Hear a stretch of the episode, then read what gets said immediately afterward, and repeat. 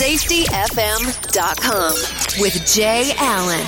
Changing safety cultures, one broadcast and one podcast at a time. Well, hello and welcome to another episode of the Jay Allen Show. Well, it, it, hold on. It, no, it's really Safety FM with Jay Allen. Yeah, that's what this one's called.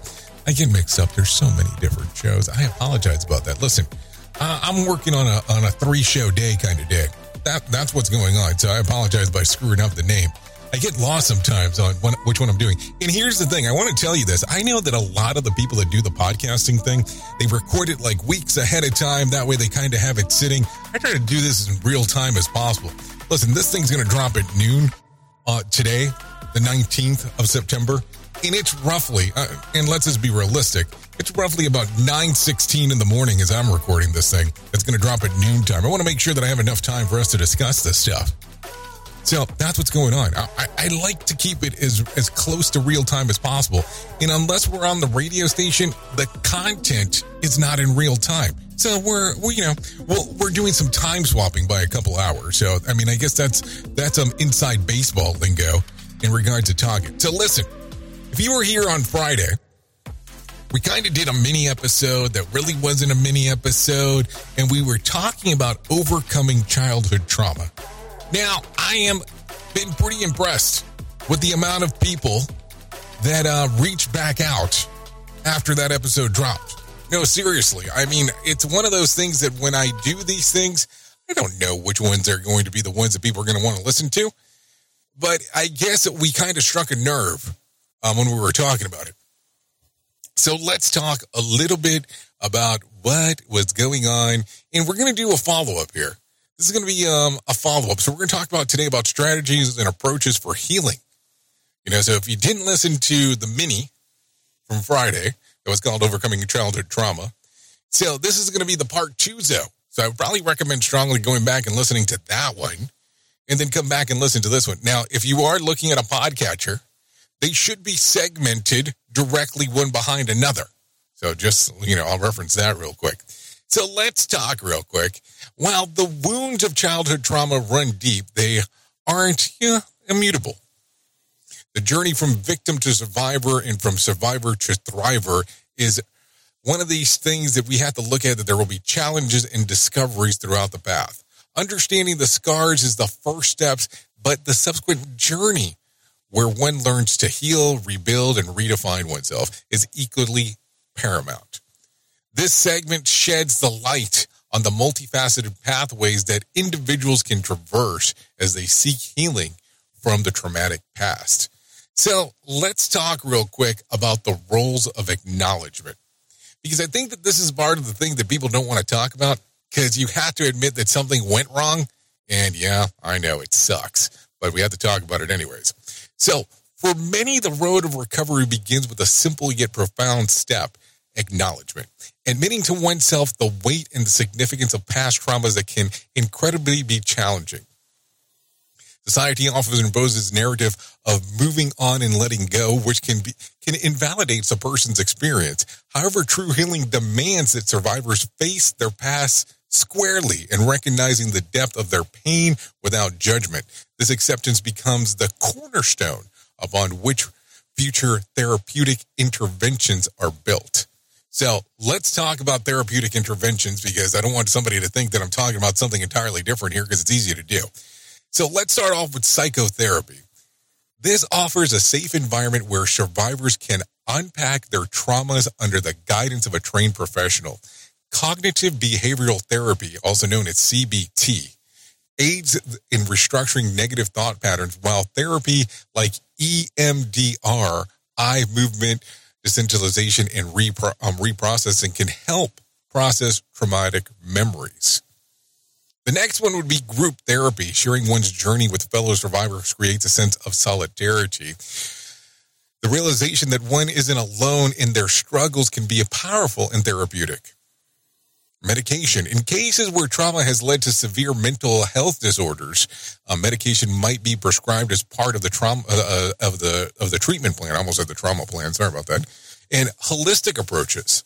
Practices like meditation, yoga, deep breathing, exercises can alleviate the physical and emotional stress that trauma survivors often grapple with. So let's talk a little bit about building resilience. Resilience is the ability to bounce back from adversity, and it can be cultivated.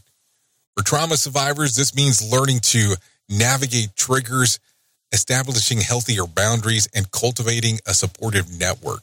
Skills like mindfulness, which centers on staying present, can help individuals avoid becoming, um, well, kind of becoming involved with some painful memories. Journaling often um, offers an outlet for pent up emotion, while hobbies and passion projects can provide a sense of purpose and direction. So, let's talk about the importance of social support. Humans are inherently social beings, and the value of a supportive community, community can be overstated or cannot be overstated in some cases. Close friends, family members, or support groups offer survivors a safe space to express themselves, seek advice, or simply find um, companionship. By surrounding themselves with understanding and compassionate individuals, trauma survivors bolster their resilience and enhance their coping mechanisms. Empowering yourself after tri- childhood trauma. Yeah, this one's a little bit more difficult as you think about it. But I want you to think about this because that's why we're talking about it today. If childhood trauma has a cast a shadow over your life, it's crucial to remember that you're that you possess the strength and agency to pave a path for a forward towards a more balanced and fulfilling existence. The initial step is grounding yourself in the presence, Distancing your current self from your past adversities Practicing mindfulness can help be a powerful tool in this regard by focusing on the present moment. You reduce the emotional grip of the traumatic memories, adopting daily routines and rituals, no matter how simple, such as journaling your thoughts or engaging in physical activities like walking or stretching, can offer a sense of stability and predictably amidst the chaos. Cultivating a safe space, even if it's a corner of your home filled with comforting items or music, can serve as a sanctuary during overwhelming moments. Remember, you're not defined by your past, but rather by the choices that you make each day moving forward. Build a life anchored in self awareness, self care, gentle self compassion, and gradually you'll find that the weight of your past lightens, allowing you to embrace the present and future with renewed vigor and hope. So, what can we say about this in conclusion today? The shadow of your childhood trauma, while undoubtedly profound, doesn't hold the power to define an individual's entire existence. Healing with its ebbs and flows offers a beacon of hope for those brave enough to embark on the journey amid with knowledge, therapeutic interventions, and indomitable spirit. Many trauma survivors find their way to a brighter, more fulfilling future, proving that re- renewal is within reach of all. Maybe that is where I leave you today. Think about that. If you go back to episode one and take a listen to this episode, episode two, tell me what you think about overcoming childhood trauma.